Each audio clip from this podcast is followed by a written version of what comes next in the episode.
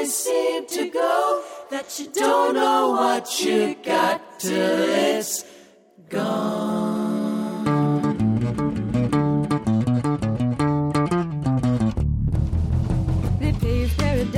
And put up a parking lot with a pink hotel, a boutique, and a swinging hot spot. Seem to go that you don't know what you got till it's gone? They paved paradise and put up a parking lot.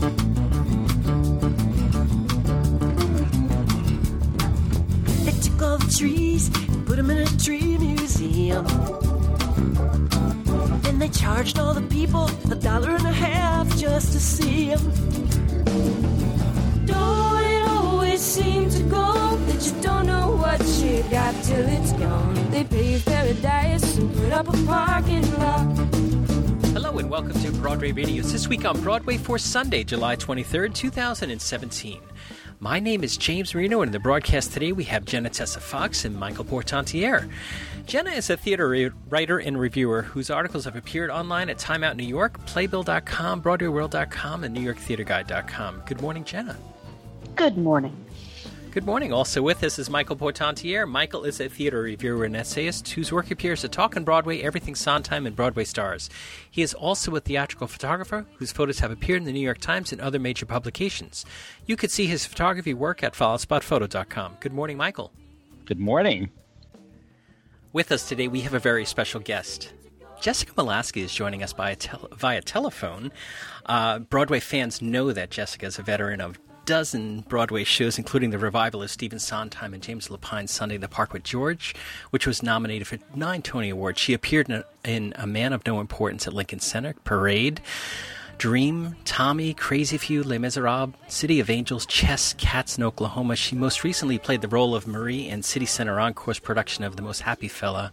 Her off Broadway credits include Songs for a New World, Dream, True, Wise Guys, Weird Romance. Uh, Jessica, thank you get, for getting up on a Sunday morning and chatting with us.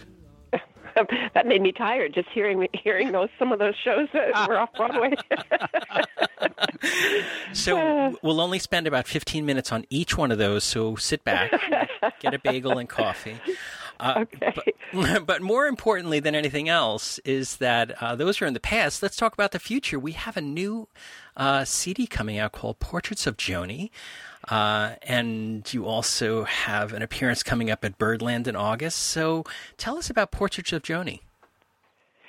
Well, uh, about three years ago, I think it was, Tina Landau, the wonderful director Tina Landau, said, "I want you to come see me, with me to see Tom Kitt at the American Songbook at Lincoln Center."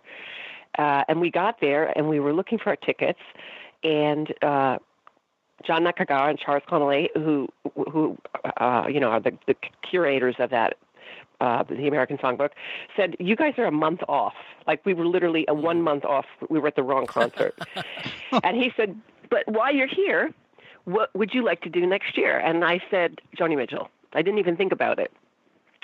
So we did an evening of Joni, and I got some am- amazing jazz musicians and great Brazilian uh, bossa nova players, and we did this. And so many people have said, "When are you going to make a record of that evening?" So we did, and that is what Portraits of Joni is. And it's coming out next week, and I'm very proud of it. We have some amazing, sort of, you know, jazz players and some of the same bossa nova players that we had uh, at Lincoln Center, and my daughter and my husband. John Oh, Pizzarelli. Who's on a plane right now? Or maybe He's on a plane coming back from Paris. yeah. Now you had you had performed uh, individual songs of hers before. Yeah. Well, I started at the Carlyle, you know, because we started, at the, we've been doing the, the Carlyle, the Cafe Carlyle for about, what, 11 years, I guess, is this year. And, um, you know, we would do the American Songbook, then I would start to push back the edges of the envelope and say, let me do a couple of Joni songs and see what happens. And, you know, people would come up and say, thank you. Um, because, you know, that is the American Songbook, the North Yes. American Songbook, at least, uh, to me anyway. And, uh, so you know that's the demographic is you know anywhere from like in, you know people 65 and younger uh, my daughter is 19 and she knows the songbook back and forth. You know, I don't think those songs are the Joni songs are sort of universal, and uh, that hurt my daughter's generation loves Joni Mitchell. Mm. And I, you know, I, 1974 when I was a kid, changed my life because I got somehow uh, Joni Mitchell's Court and Spark and Little Night Music came out the same year. and I thought, "Hmm, Stephen Sondheim and Joni Mitchell, and it still never changed for me. Well, actually, though, though of course, um, uh, the, there was the famous recording of of um, "Send the Clowns" by um, Judy Collins. yes. Uh, I think it would have been a good one, a good fit for Joni's voice as well. Yeah, I wonder. I wonder if the two, um, the two of them. Well, I don't know. Did well, Joni Mitchell did do. She did cover um, some Vincent Newman songs and stuff like that. I don't know if she did any more contemporary covers Mm, other than her own stuff. right. So, So- your sorry. Go, Go ahead, Jen. Go ahead, Jen. Oh. I was going to say your professional uh, relationship with uh, with your husband has been called the marriage of 42nd Street and 52nd Street. Where would you place this album in that in that world? Since you've your albums and your shows have combined those two worlds. Well, you know, Joni Mitchell was more. Um, Lambert, I mean, she that I I learned about jazz through Joni Mitchell. Lambert Hendricks and Ross. She did "My Analyst Oh, Told yeah. Me," "Twisted," and I thought that was Joni's song, and because I was such a young kid, and then I figured out what it was. And I remember talking to Annie Ross, and she said, I didn't know who Joni Mitchell was, but all of a sudden, like people were calling me up on the phone and buying, wanting to buy my records, and and she made uh, quite a bit of money, I guess, because Joni Oh, recorded Twisted. But Joni was uh, really a jazz aficionado before she was a pop person. Um, she was more influenced by jazz players than she was by the Beatles. Um, so I feel like we're doing her justice in a way by putting uh, her songs, setting them in a real jazz vernacular with like Randy Brecker, whose brother played on a lot of Joni's songs, plays on uh, Dry Cleaner from Des Moines on my record. Oh yes, that was that was gorgeous. Yeah, he just walked in and did it. Wow. So uh, it's been. Uh, I, I don't want to say exciting, but you've had a um, qu- quite a last couple of months. Uh, we're really happy to have you on the phone here because you, you had a terrible accident uh, a couple of months ago. I, you know, I did. I came up to my little house in the country. My husband and my daughter and I, we we had a rare five days. We were gonna just hang out at our little lake house, and I was in a parking lot, and um, out of nowhere, a guy who was looking at his telephone in a large commercial van hit me really hard uh, while I was walking, and I was in the hospital for three weeks. I broke a lot of things, but I can I broke my ribs and my pelvis and everything. And um, Ooh. I uh, I'm doing great. I, I I can't tell you. I'm just walking. I'm I actually swam yesterday, and I'm singing, and um, and it, it's really amazing the recuperative powers of the body. But Jonathan Schwartz, you know, who has a great radio show in New York, I was telling you guys before. Uh, he was he's so sweet. He went on the air, but he kept saying Molaskey got hit by a truck, and here's this song. and so everyone was writing me and concerned, and I and I just want to let everybody know that I'm doing really well. Well, I had seen you and John at Sardi's a couple of months ago, just going on the way in, and I, I'm not sure what event you were headed to, and I didn't get a chance to say hi. But then I heard about this, and I thought it must have happened right afterwards, and I was so sad, but of course very happy that it turned out the way it did. Yeah, I'm the luckiest. Um, there's a little joke about being the luckiest person in show business, but I actually am the luckiest person in show business. I didn't hit my head, but everybody, everybody needs to put their telephones down. Like Yes. even if you're in the car for four seconds and you think, "Oh, that's a text," don't wait. Hmm. Absolutely. Well, you know, Michael McKean, uh, as you may know, had a very serious accident a, a few years ago, and he said, "The thing is, I can't even tell people to be careful crossing the street because I wasn't crossing the street. Uh, he was standing on the curb, and somebody came up on the curb. So you can, all- you know, one can be careful, but we can't Right. be careful for other people, and so defense, No, I know, and it's it, that's the hard part about it. That's the hard part of the recuper- recuperation process for that. Yes. But you know, when people say, "I feel like I got hit by a truck," I can actually say it, and it's not metaphorical. Think positive. Wow. You can tell your daughter, "Can you pick that up? You know, I just got hit by a truck." You know, I've I've gotten some good good leeway from a lot of things from it. Oh, good. leverage. Uh, something that I didn't realize in, in doing some research for uh, our discussion this morning is that I, I totally missed that you were in the Sound of Music live.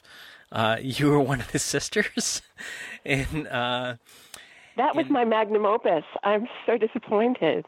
no, you know what? I I even to myself was rather unrecognizable. were you standing next to Georgia recognized Stitt? you. You know, What did you say? standing next to Georgia Stitt. You know, I was standing next to Audra McDonald, darling. That's why nobody noticed me. Aw. No, I ra- I played the rather punitive nun with the glasses. I don't, I think you'll remember that now. We that was such a gas. But it, there was some point about 24 hours before the, the the the airing that I realized that I started the song "How Do You Solve a Problem Like Maria," and I realized that I had no way to access that note, the first note of the song, and it was on a track. So I thought, mm. oh my, like it never, I never had a problem with it in rehearsal. It just happened, and because I didn't think about it until the night before, and then I was like, oh my god, what if I come in in the wrong key? But that didn't happen. Uh, no. no, you're standing. So I sort of said, she climbs a tree. I kind of did that. Well, that's what that's what the lady does in the movie, and she and she was pre-recorded. but that was so much fun because I was literally standing next to Audra. We were going out for the opening, and and uh, they were saying four seconds to live air, three seconds to live air. Like you were going up literally in a rocket ship, and we were the first Oh ones God. to have done that, and and it was just so much fun. I feel like all those people that we did that show with, we, we went we went out to war, like we were in Vietnam together or something. And it, but it was really fun. Uh, and I love that people care about musicals on television. Yes. Yeah, Yes. that that was uh that was quite the launching there of Yeah. of what seems to be a, a renaissance in bringing musicals back to TV, and we're very lucky for that. 19 million people watched it, and that's not including the re-airs and the. the I was uh, going to say DVD. 23 million, but I guess that, Oh, that includes the re-airs and, and DVRs Right. and things like that. Uh, we talked about that a lot, and we had a handful of uh, folks come on and talk with us about Sound of Music Live. Um, it was just an, an amazing thing, and I'm so glad that it was uh, it put together well. I mean, you guys, from what we heard, you guys had a good amount of rehearsal and time on the set out at Grumman Studios on Long Island, and uh, Well, you know, Rob Ashford was amazing. He figured it all out. We rehearsed it as if it were a Broadway show. Um, and, you know, there were people uh, that had never done any kind of musicals before and, and really seasoned veterans mixed up. And then we got out there, and there were the Alps built in the middle of a you know, soundstage, you know, with hmm. an old aircraft carrier place, right? They built the planes out there. yeah. It was remarkable. I think what they've tried to do over the years now is kind of show the backs, because I think what would have been more interesting was to see how live it really was and how people were hmm. running across a football field to get to the next shot. Um, And I think the subsequent sh- live airings, they've kind of pulled back and done that. I don't know. Is it the, Yeah, Grease that did the- that. Grease, they showed them in golf carts going from Yeah. one one set to another in the commercial breaks and everything like that. I, and that's part of the excitement of um, uh, of a live live theatrical um, performance that you don't really see. You know, huge crossovers at, at Les Miserables, where you not only have a huge crossover, but you have a costume change during the crossover and Right. you're appearing back on stage 45 seconds later. Right. So, you, I, I'm looking at your list of of uh, Broadway shows, and I think to myself, you have worked with some of the greats. Uh, I have. I mean, uh, it's, you know, you have you have uh, Wise Guys, which you, you get to work with Stephen Sondheim and Sam Mendes, and you have songs. That was for a group. Yeah. Songs for a New World with Jason Robert Brown, and then you also have um, City of Angels. Uh, I mean, uh, what did you know at the moment? I mean, of course, when you work with Sondheim, but when you're working on Parade or Songs for a New World, I mean, Songs for a New World, Jason was like four years old, wasn't he? He was 23. And I had oh, worked my at the WPA Theater before, which is on 23rd Street in the river, basically, which, Yeah. you know, now mm-hmm. it's got all that stuff over there, but back then it was nothing, except Scary. a few ladies a with high U-Haul. heels coming home from late nights.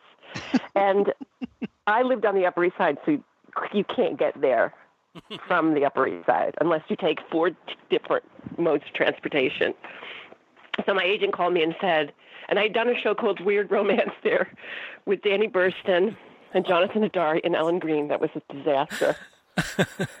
and um, well, wasn't a disaster. It was well well written, but the show didn't do well. Yeah. Um, Yeah. Anyway, so I get this call from my agent and said they're interested in you. They are interested in you for the unknown song, trunk songs of an unknown 23 year old composer. And I said, wow, this is great, guys.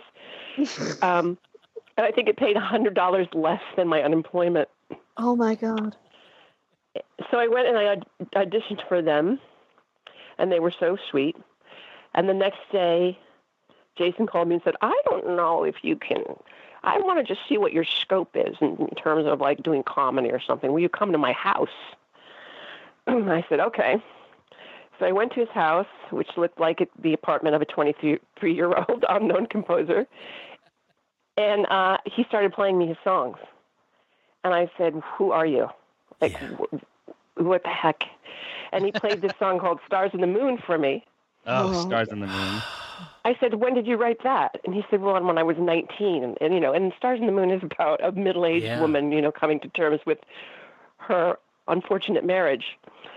So I thought, well, this guy's got plugged into something. And then we all got in a room, you know, the first day of rehearsal, and it was just one of those magical things that everybody loved each other. We had so much fun. There'd be three people in the audience, and they would be Andrew Lloyd Webber, Stephen Sondheim, and Hal Prince. Um, and you know, we were, and, and after it was over, we were rinsing out our own pantyhose in, in like the sink. um, and it was one of the greatest experiences of my life. And I still, you know, Jason's still one of my best friends, and all the people that were in it. I just had lunch with Brooks Ashmanskas, and it's so amazing how well everyone has done since that. Just amazing. Yeah. Billy Porter, you know, who I had to sing after every single time he would change the molecular structure of the room. I would have to follow that. But yeah, I don't know. And and uh, Wise Guys was the same thing. I mean, um, American Beauty had just hit, literally, was just hit the, and this young guy named Sam Mendes was the guy, and we there we were down, you know, downtown, and with you know uh, the most phenomenal cast. Uh, Nathan Lane and Victor Garber and Brooks Ashmanskas and Michael Hall and uh, Christopher Fitzgerald and Nancy Opel. It was amazing. Uh, so you know the success of a piece is very interesting. You know, uh, we used to make jokes about songs for New World. Like we would say, "Oh, when the cast album comes out and everyone wants to buy it," you know, and it did. That's what happened. I still have you know these same age people come up to me with that record. It's meant so much to them. It's amazing. Well, actually, I was at this event the other night called Broadway Stands Up for Freedom, uh, uh, 15th annual benefit concert for the American Civil Liberties Union and the New York Civil Liberties Union. And Uh-huh. uh, Jason was there, and uh, some of his stuff was done. And when he was announced that um, that show was mentioned, and it still gets applause. Yeah. so it's uh, that's definitely lasted. Well, then of course I got to do his big, you know, first big show parade, which was a beautiful piece, which people didn't really get at the time, but I think they're getting it now. And in the middle of the the run of that, he would call me and say, "Hey, come over to my house," because he was going through a very difficult divorce and he wanted to put it down. Uh, and he said, "Here, I'm going to write a show where the man's part goes one way and the chro- chro- the chronology and the woman's part goes the other way. And I've written the the end and the beginning, so I want you to come sing it." So I would go and sing those songs with him, and then we put them down. Um, which now somehow have made their way to the internet, and people say it doesn't sound as good as the cast album. And I literally was like standing in his bathroom. Oh my god. oh my god. This is before this is before the internet, really. anyway, so yeah. Getting getting back to parade, I actually got to see you go on as Lucille. and I'd love to hear about that. What happened? Uh, now, first of all, this is uncanny because the amount of people that have said that to me. You see, it takes my breath away. I can't even speak. I okay, remember it was I- a fairly full house when I was there, so I would not be surprised if a lot of people saw you go on as Lucille. So this is what happened. I had just had a baby. When we did, we were up in Toronto uh, with Parade before we came to New York. I was like seven months pregnant, and Hal had a real problem. Hal Prince had a problem. He was like, "I don't want you playing the mother of a dead child being pregnant. It makes me feel weird." I said, "Don't worry about it. It's I'm acting." and um, and then we came in and we opened, and I had a small child, and Hal called me on the phone one day and he said, Jess, we have a little problem. And I said, uh, what? He said, we uh, until we get to the different contract, because you, we, when you're on like, when you're at the in the Lincoln Center contract, it flips over to like a Broadway contract at a certain point. Lord, We Lord can't afford to have. yeah. Yeah, we can't afford to have uh, a standby. Could you just learn the part? And I said, Hal, I can't. I said, I am. Uh, I'm already in a broad, new Broadway show, and I have a brand new baby, and I'm. I can't even see straight. He said, "You're not going to go on. She's she's she's as strong as a, an ox." Famous last words. So we opened like days before Christmas, and the day before we opened, or maybe the night after we opened, I thought, let me just go trail her and just see what what she's doing, just so just in case. Well, the next day I get the call at like noon, and Hal's like, "Isn't it swell, honey? It's swell, isn't it?" I said, "It's not swell. There's nothing swell about it." I had had no rehearsal.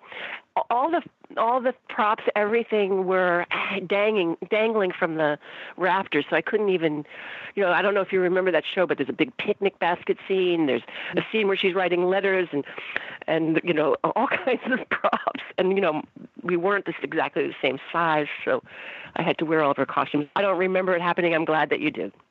Oh, I remember I asked you about this years ago, and you mentioned during the "This Is Not Over Yet" scene you had trouble with one prop. Could you tell that story?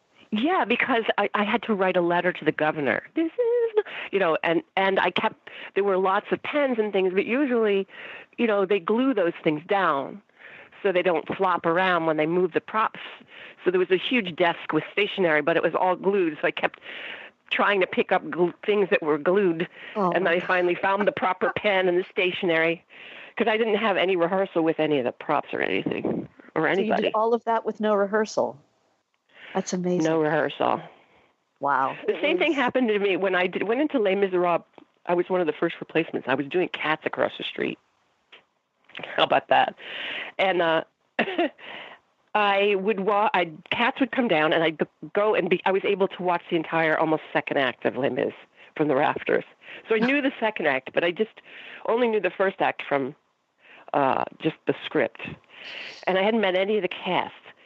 And uh, the, my first day of rehearsal, the stage manager said, "Do you think maybe go on tonight?" Because she said either you're going on tonight or I'm going on tonight. Oh my god. And I went on. I don't remember that either. I think that when I die, there'll be about uh, it'll be like four or five days early, just because of all the shows that I went on without rehearsals for.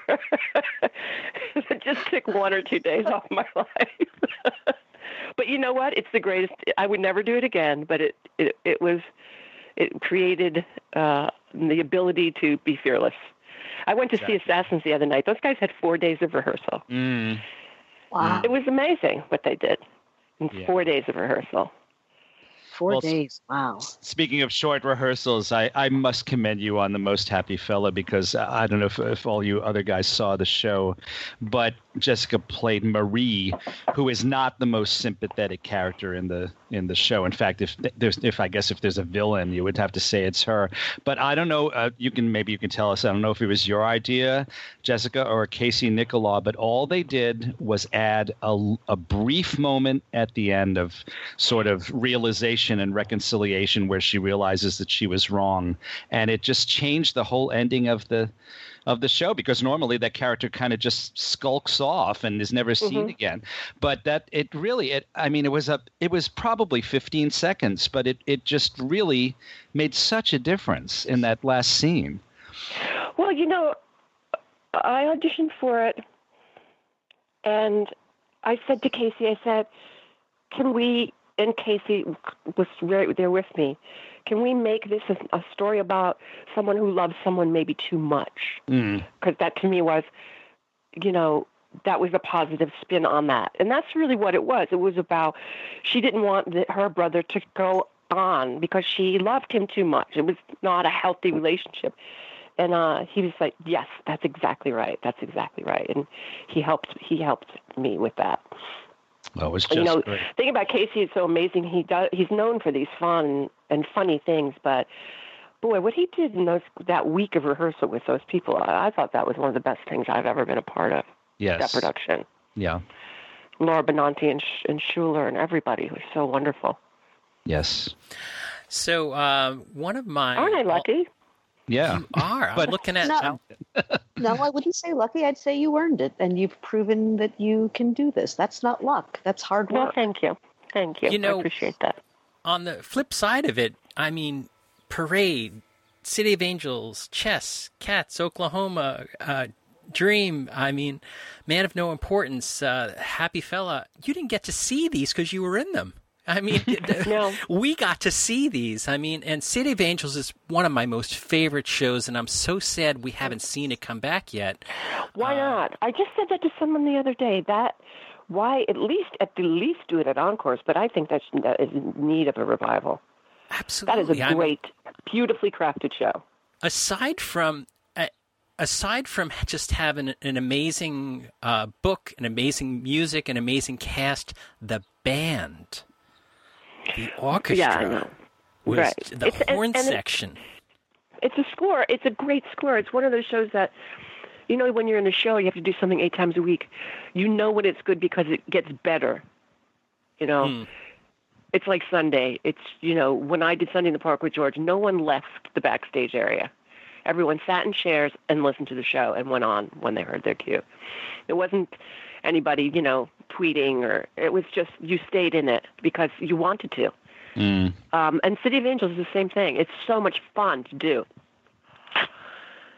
Um, I know. Let's let's call someone. It's such a it, it it's such a big show. I wonder if it's if it's tar- if it's hard to financially pull off City of Angels, but an encore certainly should be able to do it. Yeah, it would be fun with a big orchestra on stage to see that at Encores. Oh, that'd be great. Maybe So- this radio show will make a difference. well, talking to radio shows, you have uh, a weekly radio show, Radio Radio Deluxe, which airs in 60 cities around the United States and Canada. So, how can our listeners catch up with you on the radio show? Tell us about what Radio Deluxe is. Well, I'll tell you, when you said, um, when we were doing research for this interview, I thought, oh, you mean when you have a radio show, you should do research?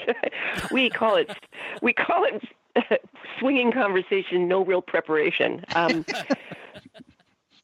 it's it's just really my husband and I, John Pizzarelli. Um, I sort of bring him, as you said before, a forty more Forty Second Street, more Broadway sensibility. He brings a, a jazz sensibility. We go in our corners and we pick out records and we we talk. Um, and uh, for some reason, people listen to it.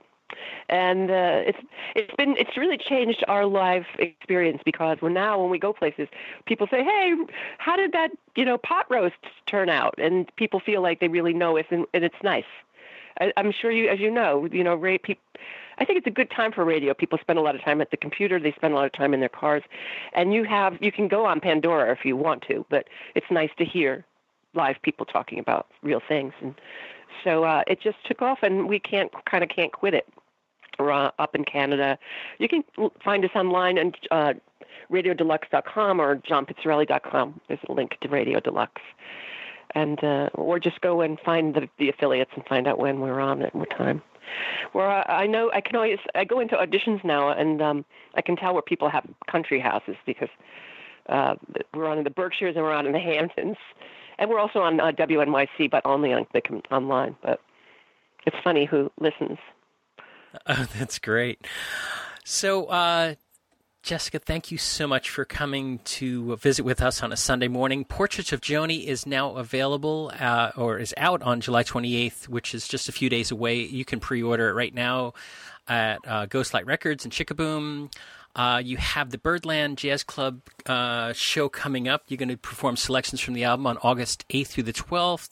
Uh, yeah, I just shows. want to say that that's actually my my husband has a record coming out uh, that it's Sinatra and Jobim in 50 years, and that's actually his gig, and I'm inside of it doing Joni stuff. So just in oh. case, just to clarify that. So yeah, well, my my daughter's two for the price performing. It, it's a family affair. Yes.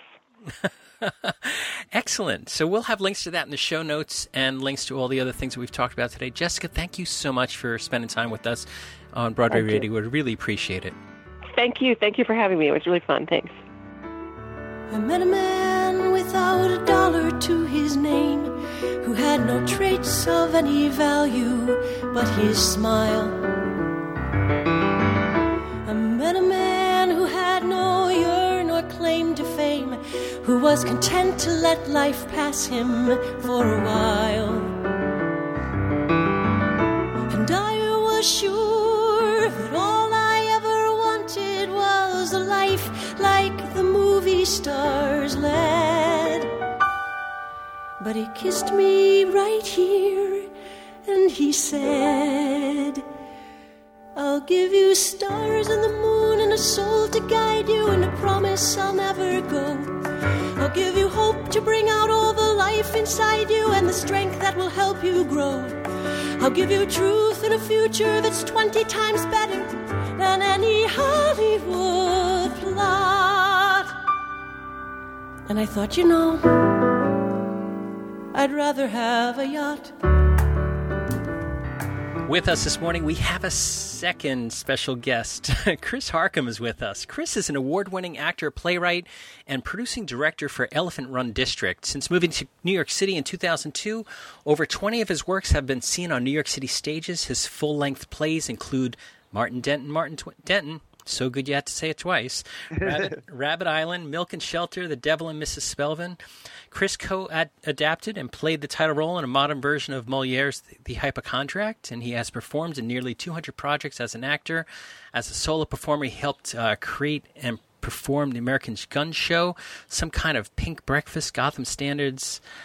What's Anna Hoinda? Anna. Uh, what? Anhedonia. Anhedonia Road. the opposite and, of hedonism. Oh, excellent.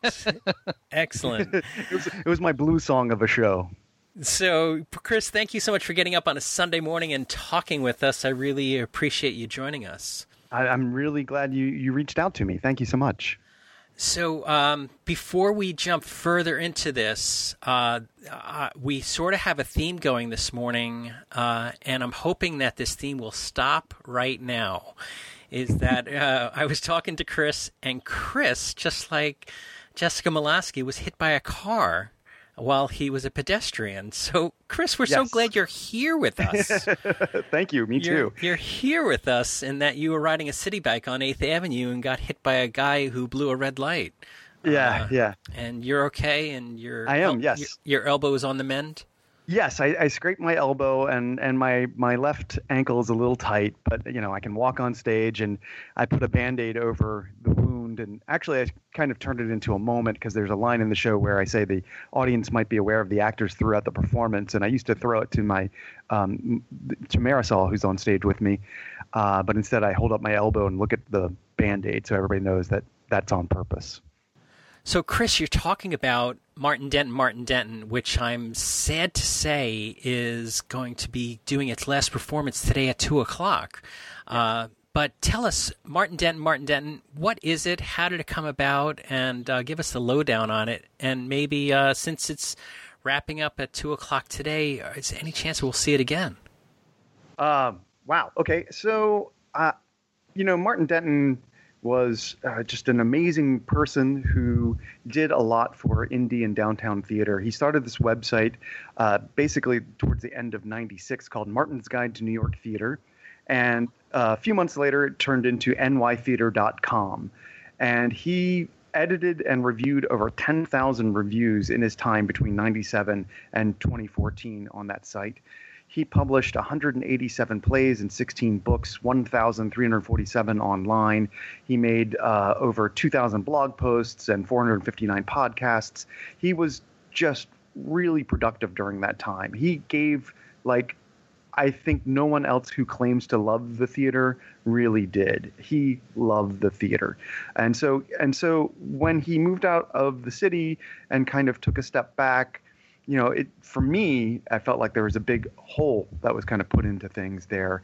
And when my wife Amy and I went down to to have dinner with Martin and his mother Rochelle last summer, he started telling me these stories that I didn't know, and I had known about him since 2003, and then actually knew him personally since 2006.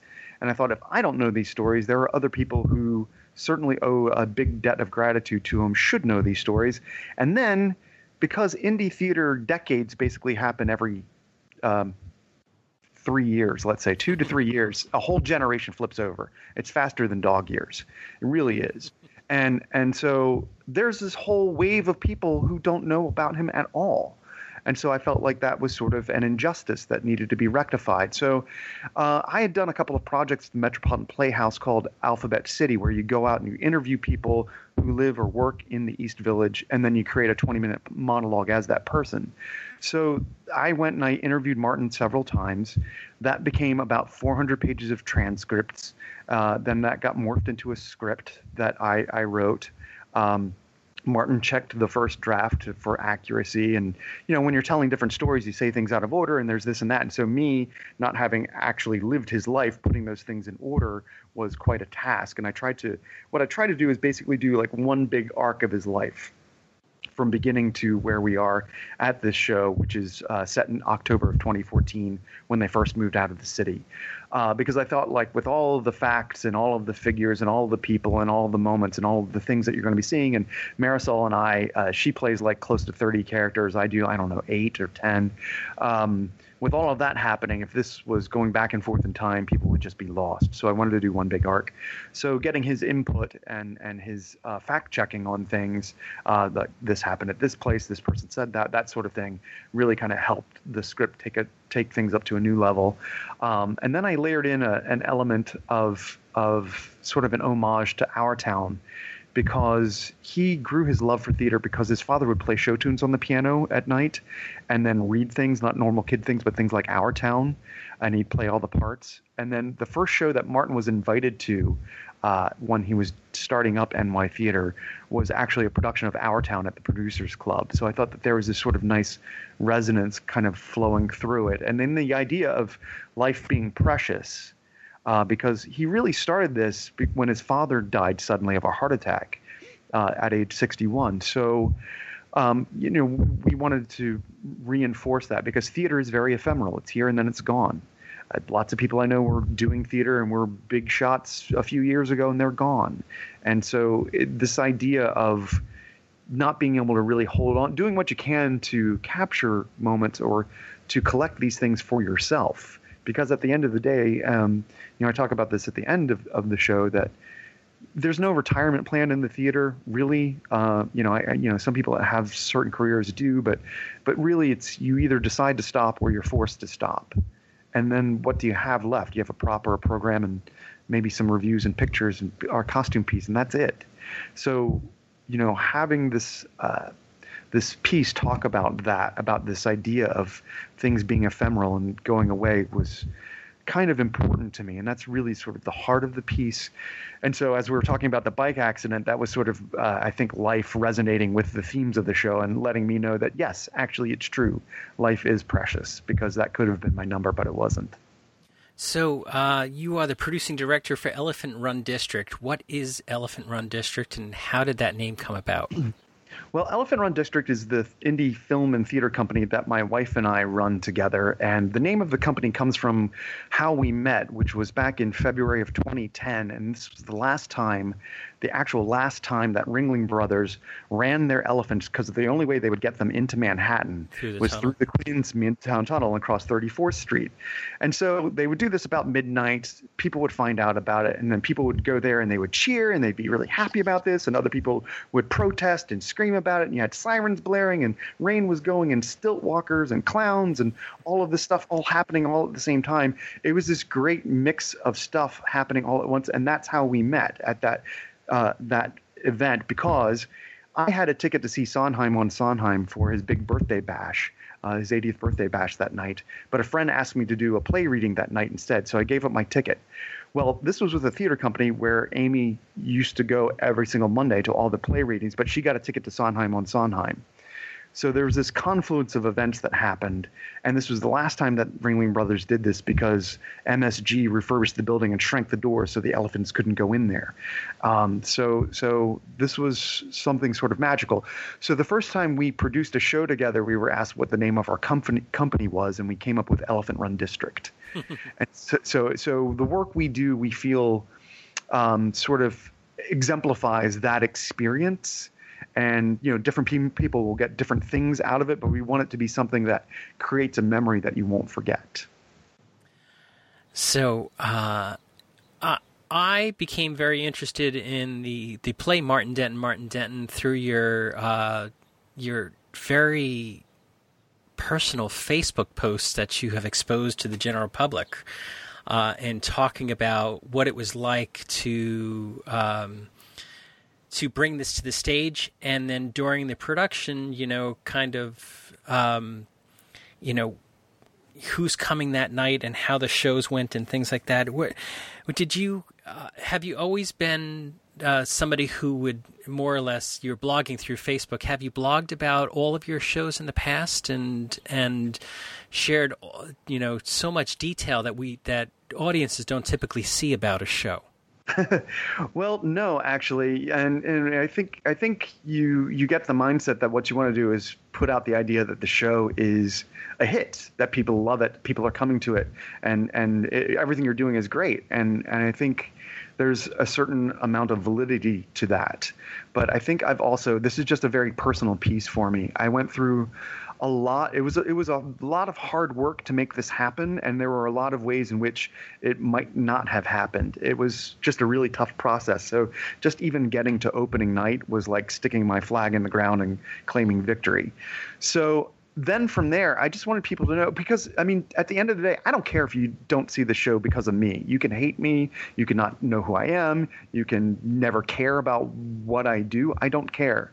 But martin denton is so important not just to me, but to thousands and thousands and thousands of people. So to me, having uh, connections to all these people that I know owe a huge debt of gratitude to Martin. I just wanted them to know what's happening with this show and why it's important to me and I think to everyone else, and to just reinforce that. So um, the next day, it really kind of started because we, we had great opening night and then the second night we we kind of we really dropped in seats. It's you know friday nights are kind of difficult if you're doing a seven o'clock show. People are rushing from work and crazed and you know they need a drink or a big cookie or whatever they do at the end of a work week to to then you know about nine o'clock you're ready to get get going again you know? Um, especially with the heat and the mta being nobody's friend at this point. Um, I, I i can't begin to tell you we were almost late for our show last night. Thank you mta but um you know, I got up Saturday morning and I knew I had three reviewers coming to the show, and I think we had zero people with pre-sales. We had zero pre-sales. So I just started writing about how it was going to be like a 90-minute audition for drama school in which they may or may take one person or not. Um, and I just had this really bad feeling about that. And I just and I felt like, you know, I, I, didn't know how people would take this show. Uh, I mean, I knew people who love Martin would love the show, or they might have a weird feeling about it because it's this weird thing of. I, I, one thing people keep saying over and over is, "Oh my God, all this happened 20 years ago and I was there or I was at this place, or even uh, two nights ago, Maggie Cino, who did Ascending Bodily in the Crane Theater where we're doing this show, gets mentioned in the show. And she said she remembered vividly the moment when she was performing one performance and handed a bag to Martin Denton and saw his face. So there's this sort of weird, sort of figure eight thing that's happening for certain people and time with this show. And to me, I felt like it was just important. Plus, I mean, basically what I was doing is sharing with the world what I write in my journal by hand in a composition book. And, you know, I just thought, yeah, I might as well kill two birds with one stone and let people know what's going on in my head because I, I, I know a lot of people, we know each other, but we're so busy either working or you're doing shows or you're rehearsing shows or you're zipping to something else and that sort of thing. So there's a lot of people who know me but don't know my process and don't know what went into this. And people who I, I think some people may have the impression that Martin just told me some stories. It was all in one shot. I just I just basically transcribed that and here's the show. It was so easy, to put it together, and it really wasn't if I put in less than 350 hours on the script, I'd be amazed. Um, you know, and then you've got close to another 80, 100 hours for rehearsal, plus another 40 on my own running the show just to get the lines in my head. And it's not like I wrote the show, so it was easier to memorize. I had to write all the drafts. So, you know, you have to work really hard. And, and this show is all about fact. I'm throwing out names and facts and figures, and I have a great memory for material, but I have a poor memory for names. So it's just this very strange thing. And so for me, um, it was a very, very um, arduous kind of athletic uh, journey as far as putting the show together. We do it's approximately 95 minutes straight. I'm on stage the whole time. Marisol's on stage the whole time, and we're working the whole time. Uh, we don't have moments where we get to sit back and listen to somebody else monologize, or you know, one of us is doing everything the whole time, um, or doing it in combination with one another. So I just wanted people to know what it was all about. Uh, and that success, I think, in a lot of people's mind, success is you get rave reviews in all your reviews. Well, that never happens. That never happens. Go look up any Mark Rylance show, and Mark Rylance is the top of the tops, right? But you know, you can look at any show and find somebody, t- you know, taking a big old stinky thing on it and saying it's you know a one star show when it's a five star show. I mean, who's doing better work than that? You know so so to to just kind of say like this is the full experience i'm having. It is a full ride. There are ups there are downs there are great nights there are bad nights. There are great nights where something bad happens. There are bad nights where something great happens.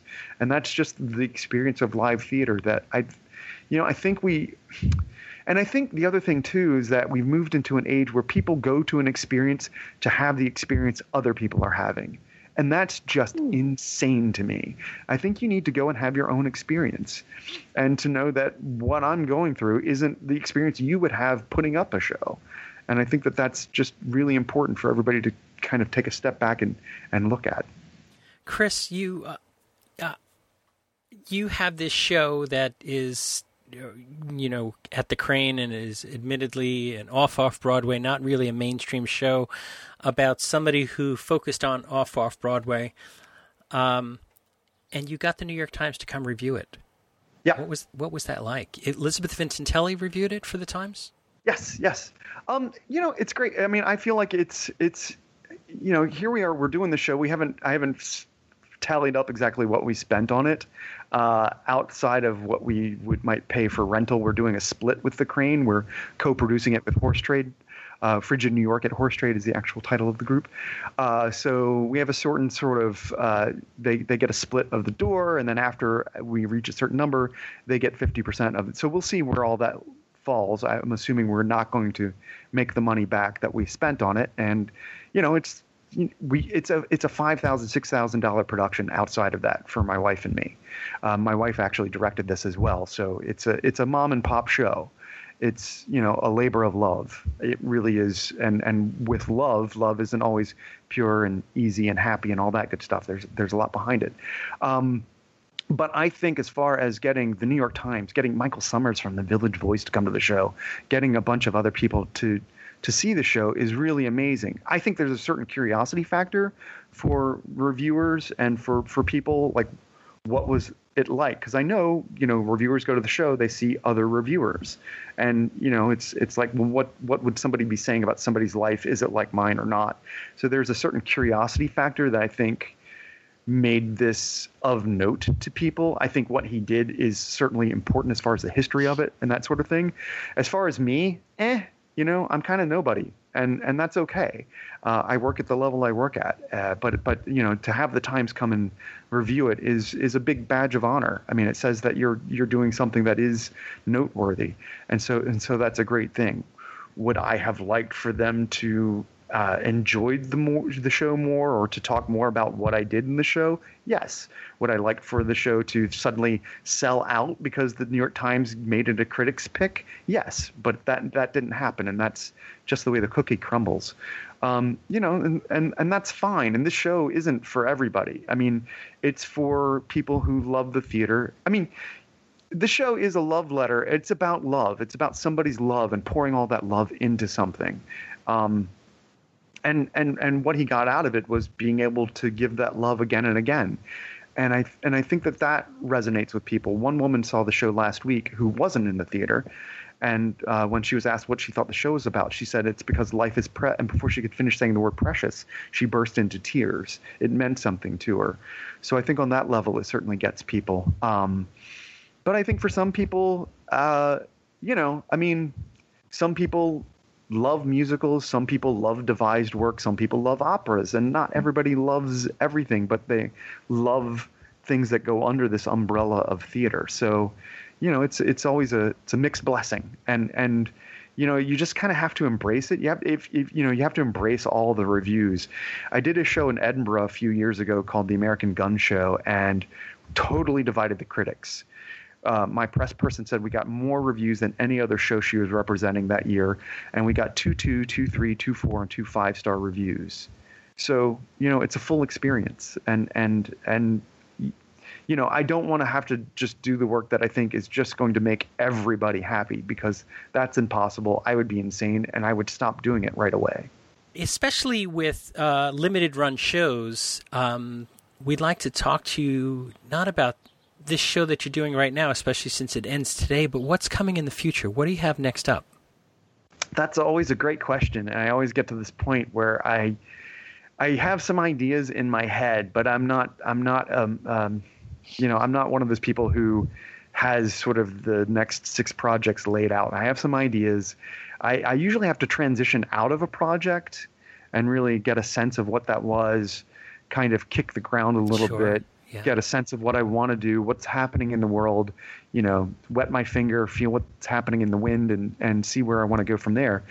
Um, you know, if you talked to me on this date last year, I wouldn't begin to be able to tell you that I was going to be doing a show about Martin Denton, um, and that I would be doing all of these things. Um, I I was working at that point on a, a web series uh, called Speechmakers that was based on my um, getting involved with the Toastmasters Club oh. because uh, I find public speaking terrifying and horrible, and I'm an introvert, and so doing any of this is just really a, a massive surprise to me every single time.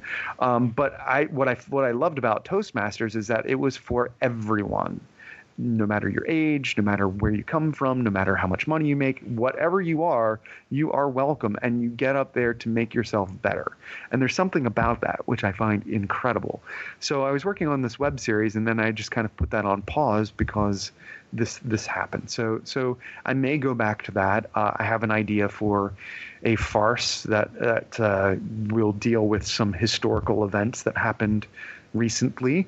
Um, not particularly about the last big election directly, but possibly indirectly. And there are a few other things, but I, I think, um, you know, I should also plug that my theater company has a play podcast series called The Heard Podcast, where we record plays in front of a live audience and then post those up on our website.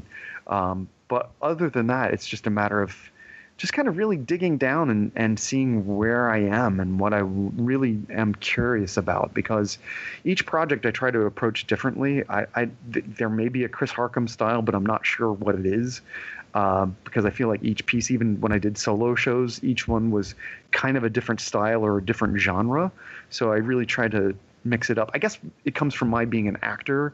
And one of the great things about being an actor is that you get to do different things and be different people and do different types of things. And, you know, I like to challenge myself. So if I'm just doing the same thing over again, it's boring and I'm not going to really bring myself to it. So, um, the short answer, I guess, is therapy. That's what I'm going to be doing next.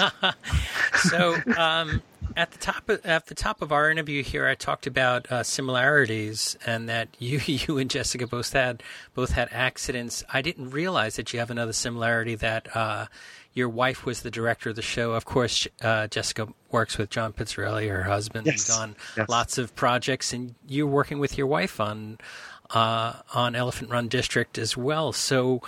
Um, uh, you know, what is that like for you with uh, the ability to um, to work in both of your passions uh, side by side with your wife? It's it's you know people say living the dream a lot, and you know it's kind of a meaningless term to me for the most part. But you, there are times when we're in rehearsal, and and it is this is this is our this is our thing. This is what we do. She knows me better than anybody else. She knows you know the nuances of what I do. She understands where I'm headed with things without me having to explain it, and and and that is great. Um, it's difficult sometimes because we produce and create this work together. So, you know, there are times where we have to really decide, okay, it's time to stop. We can't keep producing the show after rehearsal. It's 11:30 or midnight, and we're in our living room. It's time to just mm. stop. Um, so that's that's a really important thing, and it's it's the kind of thing where we we did have to learn to early early on to to turn that off. We used to uh, talk about a show on the train ride home, and then stop at a st- certain station, and then go out for coffee if we are going to have a production meeting. So we weren't just doing all of that in our apartment the, the whole time so i mean there is that sort of that sort of uh, aspect to it when we work on projects for other people sometimes she'll direct things and i'll get cast in it um, you know that that happens but i'm not treated any more special than anyone else. In fact usually the first rehearsal she'll give the toughest note to me in front of everybody so everybody knows i'm not getting special treatment.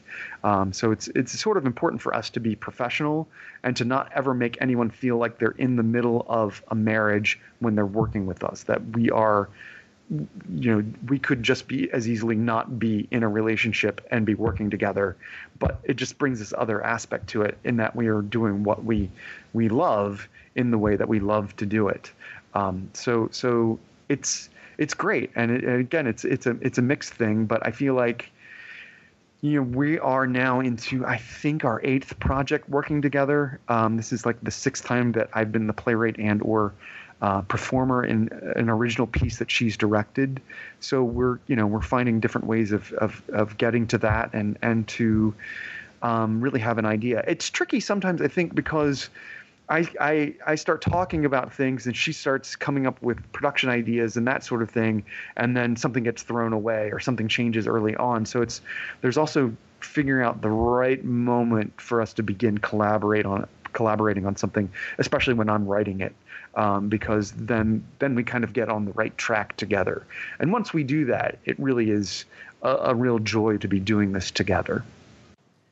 Well, Chris, thank you so much for joining us on Broadway Radio and talking about uh, your projects and Martin Denton, Martin Denton, which uh, wraps up today at 2 p.m. Um, please let us know what else is coming up for you, and we'll talk with you soon. Thank you so much, James. I really appreciate you guys having me, and I and I wish you the best. Thank you. Listeners can uh, catch up with Chris on Twitter and Facebook. We'll have links to stuff uh, for Chris and Elephant Run District in the show notes at BroadwayRadio.com. I met a man who lived his life out on the road, who left a wife and kids in Portland on a whim.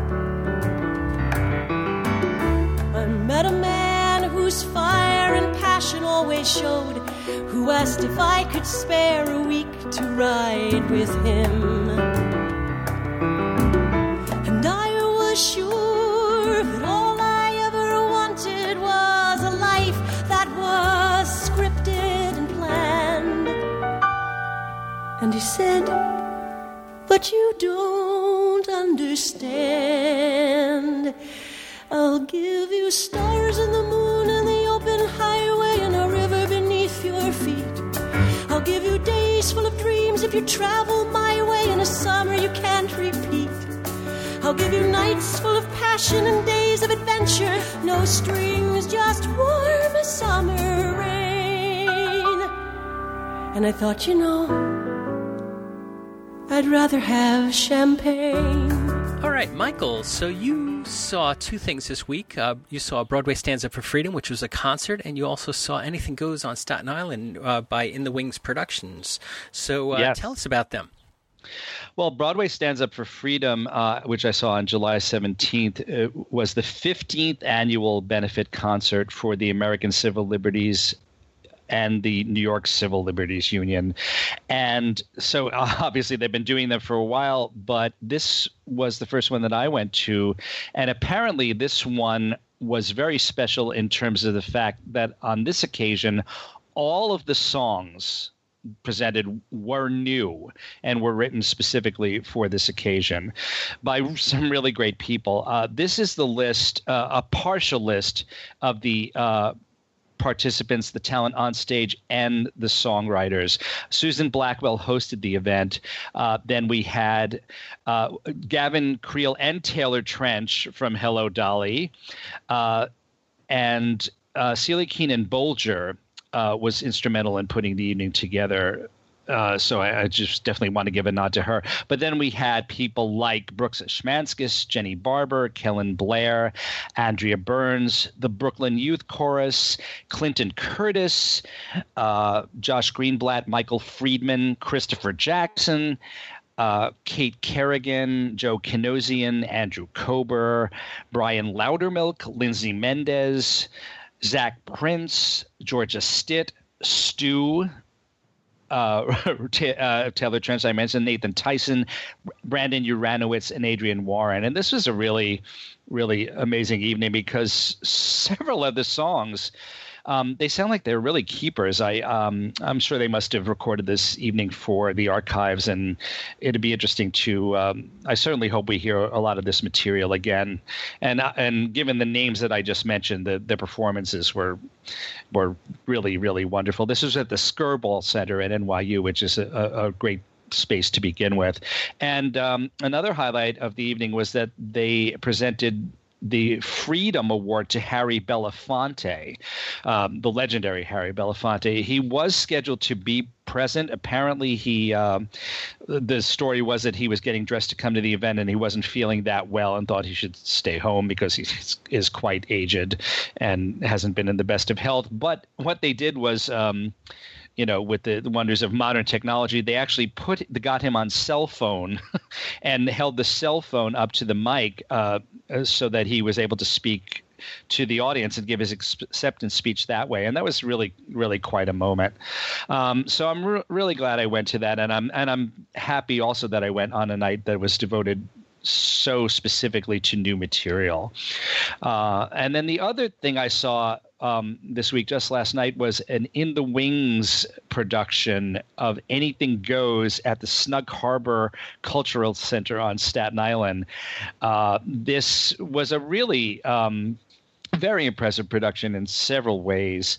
Uh, the very professional in several ways. The orchestra, uh, conducted by Michael Pinto, uh, ten-piece orchestra in an actual pit, um, was really excellent, and the costumes were very very nice uh, and the set uh, such as it was actually the lighting was the only aspect of the pr- physical production that seemed less than professional but they're dealing with a lot of limitations there um, and the cast um, especially headed by uh, Tanya Glassman as Reno Sweeney and Billy Piscopo. Excuse me, Billy Piscopo.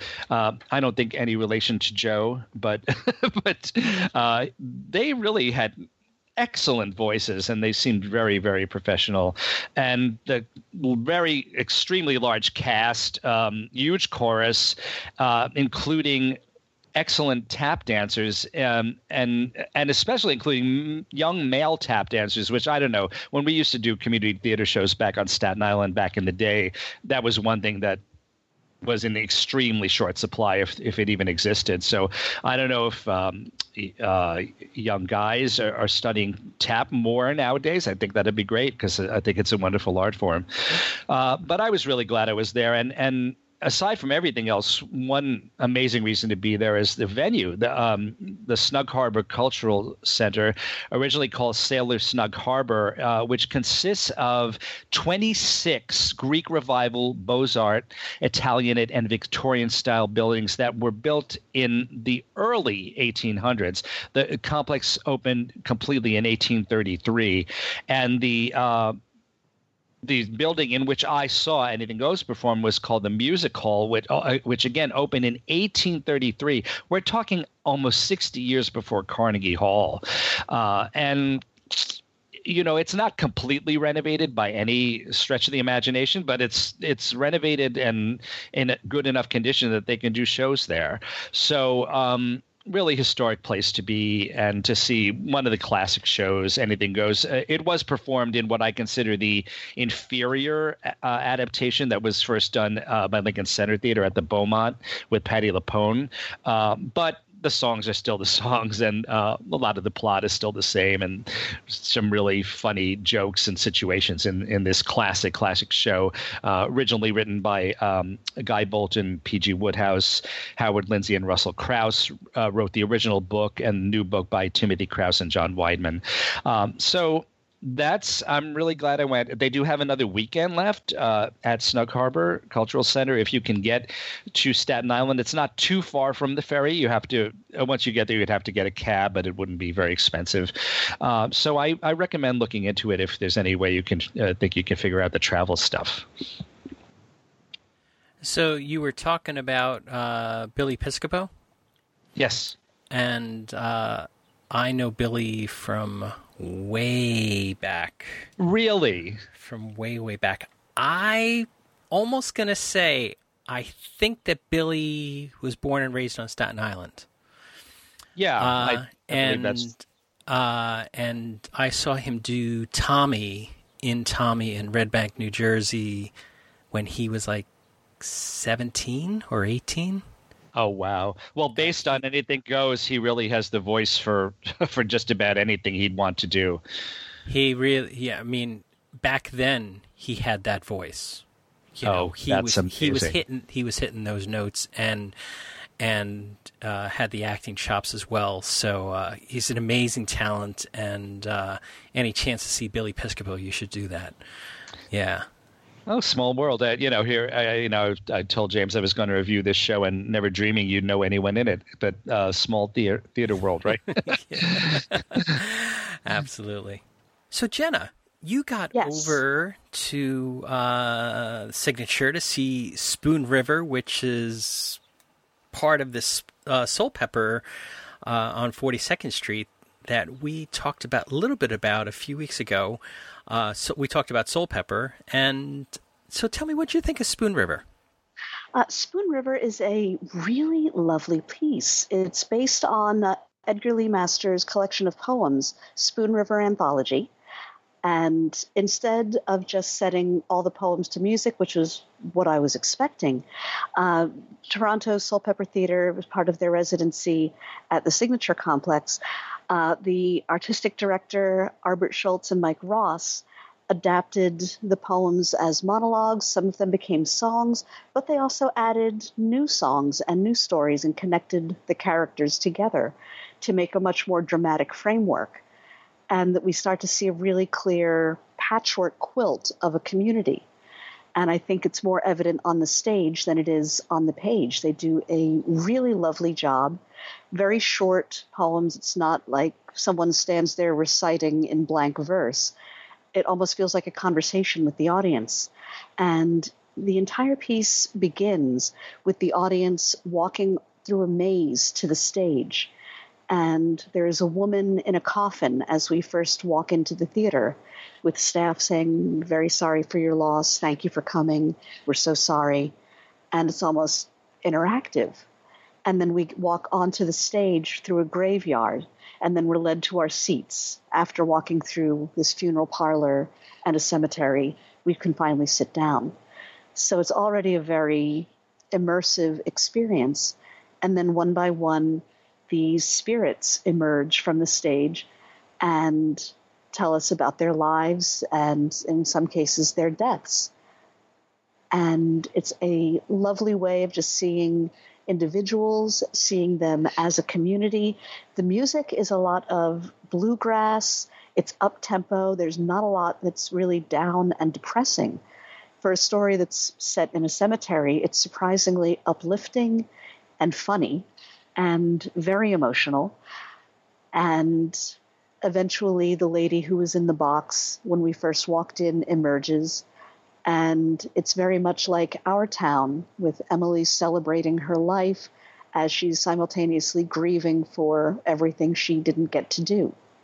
And I'm wondering how much our town influenced the way the structure of the show was shaped of people missing their lives, uh, celebrating their lives, acknowledging the loss of life as they cheer on what they had and what we as an audience still have and still can do. And it's very Thornton Wilder esque by the end as they're reminding the audience, we're gone, but you're not. You can still do all the things we can't. And it's a very uplifting, life affirming uh, celebration and a fun, tight 90 minute uh, musical experience. I really recommend it. Uh, the cast is wonderful. It's a fairly large cast. Everyone plays multiple roles and they all work very well as a unit. Um, I'm trying, I'll have to look here to see the names of the. Uh, Ken McKenzie did the set and the lighting. He deserves major props for doing. Do the kids still say props these days? Deserves a lot of cheer for uh, doing a really beautiful set. Very simple with, uh, uh, like I said, the immersive experience of walking through the funeral parlor into the cemetery. Very clever. Um, Erica Connor's costumes are terrific. The characters have to change and become the actors have to change regularly and become different characters.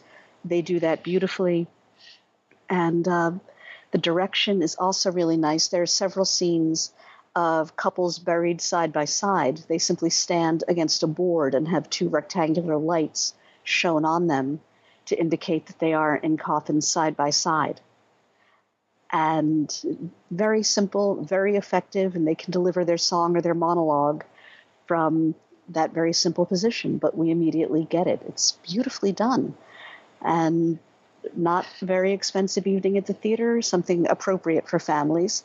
I would say, you know, 12 and up.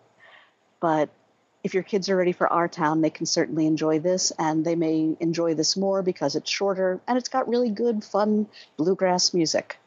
So a really nice experience. Oh, that's great to hear. And uh, and we'll have a link to all that information in the show notes. The uh, Spoon River website's got some uh, videos and uh, music you can listen to, so you can kind of get a feel for it as well. Jena, um, we yes. talked a little bit about Assassins in the previous episodes, uh, but you got a chance to see it. Uh, this was at the Off Center at Encores. So uh, tell us, what was your take on Assassins? Uh, quite enjoyed. I'm very, very glad Encores decided to do the show. Uh, I agree with uh, with Michael and with Peter in a lot of what they said last week, so there's not much I can add to that. Um, I completely agree with Peter about the final scene and how powerful it is, and that we as a country had to catch up to that moment. It's still hard to watch uh, 50 years later. It's such a powerful moment. Uh, one thing I disagreed with Michael about, though, he said he felt it was staged enough. And I really wish Anne Kaufman and the cast had had more time to rehearse. I was lucky enough to see the show twice. And I went on Friday night and then on Saturday night. And the difference 24 hours made was staggering. On Friday night, everything felt incredibly tentative. And it felt like the actors were holding back a lot and I could hear people coughing in the audience. There were playbills rustling. People were getting stepping up and walking out to use the bathroom. I mean, they were not being held in their seats by this incredibly intense, powerful show, which shocked me. It's such strong material. I was really stunned that it wasn't landing with the audience. And then I came back again Saturday night, and it was a completely different show. All of that intensity was there It was very powerful. It was really strong. And I was sad that that was almost at the end of the run. There was only one more performance after Saturday night. I really wish the cast and, and director Anne Kaufman and the music director and everyone else involved had had more time because it felt like they needed just that 24 hours to make it stick. And I, I really hope the, uh, I hope they can figure out some way. I know there are equity rules about how much rehearsal time they're allowed to have, and I hope they can find some way to work around that because this is such a powerful, intense show. And if I had only seen it on Friday night, I'd just be complaining, saying they clearly didn't get it, it didn't work. Um, I will say I disagreed with some of Anne Kaufman's directorial choices. It, she felt some of her staging felt tentative, some of it felt like it was a replica of the 2004 production. Uh, but I think with more rehearsal time, they could have had something a lot stronger that would not have had the Friday night audiences rustling their playbills and coughing and moving around a bit. So my call to action for encores, please, can there be some way to fig- to have more rehearsal time for the cast? Because there there was no reason why the Friday night audience should have been uh, distracted, should not have felt glued to their seats. Uh, this is, in my opinion, one of the most powerful musicals ever written. Uh, listening last week to Peter and Michael talking about the 1991 production, and I was a kid when that was out, but I remember when I got the uh, the cast recording, must have been around what 95 or so, and just how powerful that was. Just listening to the original cast recording and finding that video of Victor Garber at the uh, Sondheim celebration at Carnegie Hall, just singing the Ballad of Booth. This is arguably one of the most powerful musicals ever written. And it needs to be rehearsed and rehearsed. It needs to be pitch perfect. And I think with more rehearsal time, this could have been a really magnificent experience. By Saturday night, it was. It was a lot closer to what it could have been. So I really hope Encores will find another way to get more rehearsal time for the uh, for these very limited runs. So um, uh, I, I, didn't see the, I didn't see uh, Assassins, but I can I sort of remember back in the beginning of Encores when they held books and they were less rehearsed. Yes, it, it might have been along those same lines. Uh, and we have to see if uh, Encores Off Center uh, goes through the same sort of um, process that the main uh, Encores the the uh, series has gone through. And maybe it's a union rule. Maybe it was just that they yes. the beginning of the summer. But uh, will you be seeing the next two, the Bubbly Black Girl and? I hope so. I don't have tickets yet, but I would absolutely love to see them. I'm very excited to see them. So, so, yes, if I can get tickets. We'll have to see if they have more rehearsal. I hope so, and I, I do believe it is a union agreement it, it, for these concerts that it's a special equity deal. So it's not that I'm claiming you know they were they should have gotten their act together sooner. I would never suggest that. I believe it is a union rule about how much rehearsal time is allowed for a concert performance. I will also say during another national anthem, everyone was on book. And another national anthem is an amazing piece of music and lyrics. Uh, the way it brings together all of the characters and it's it's very precise. It is an incredibly precise song, and to have people looking down at their books as they're yelling, "No man, we're never going to get our prize. No one listens, are they? Never." It's you can't miss a single beat. You can't be off, but you also need to be they need to be engaged with the audience, with each other. And I was watching them reading their music. And it's a very complex song. It's a difficult song to pull together. But you lose that power if they're reading from their music rather than engaging with each other, rather than yelling at the propri- uh, sorry, the balladeer in that scene. And again, that's a moment that was not nearly as strong as it could have been if they were off book, if they didn't have these props in their hands. And I don't know again if that's a union rule. I remember reading that they had to be on book for a certain amount of the show because it's a, technically a reading, not a full fledged staging. And that for these shows, they must have the book at a certain point to indicate to the audience no, you are not seeing a full production, you are seeing a reading, technically, seeing uh. a reading. And so I don't know why they would choose that moment to all be on book. Maybe they needed to be on book for that moment because it is so complex and precise. But that's such an emotionally powerful moment that to have them on book, I thought drained some of the power.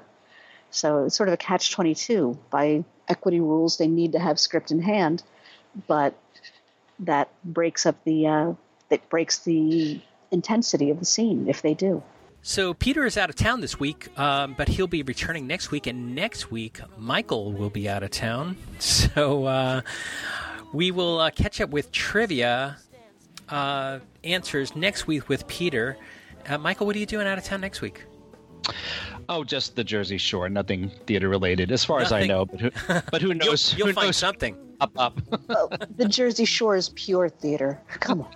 of a different type, yeah. Of yes. a very different type. which you can which tell us all of, about the dramatic breakups you watched. which town in the Jersey Shore do you like the best? Well, I'm going to Bradley Beach, which is right next to Asbury Park, so uh, that's a yeah.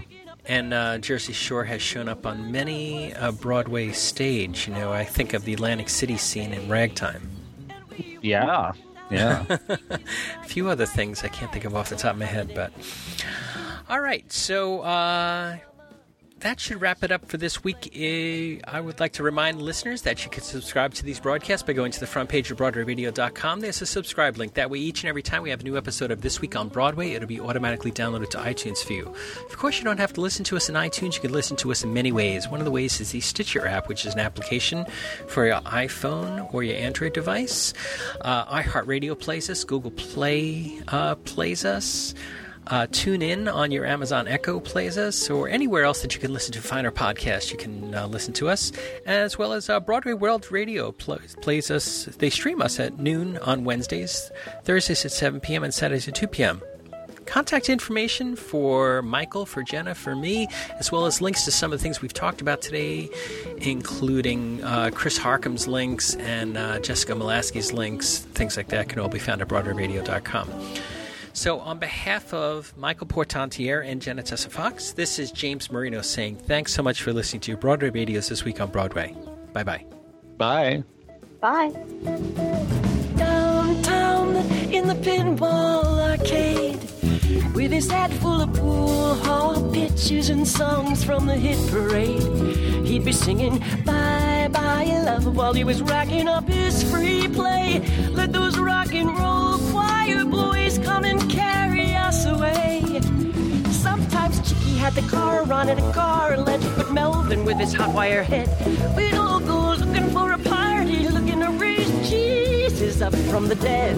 And I'd be kissing in the backseat, thrilling to the Brando like things that he said. And we'd be rolling, rolling, rocking.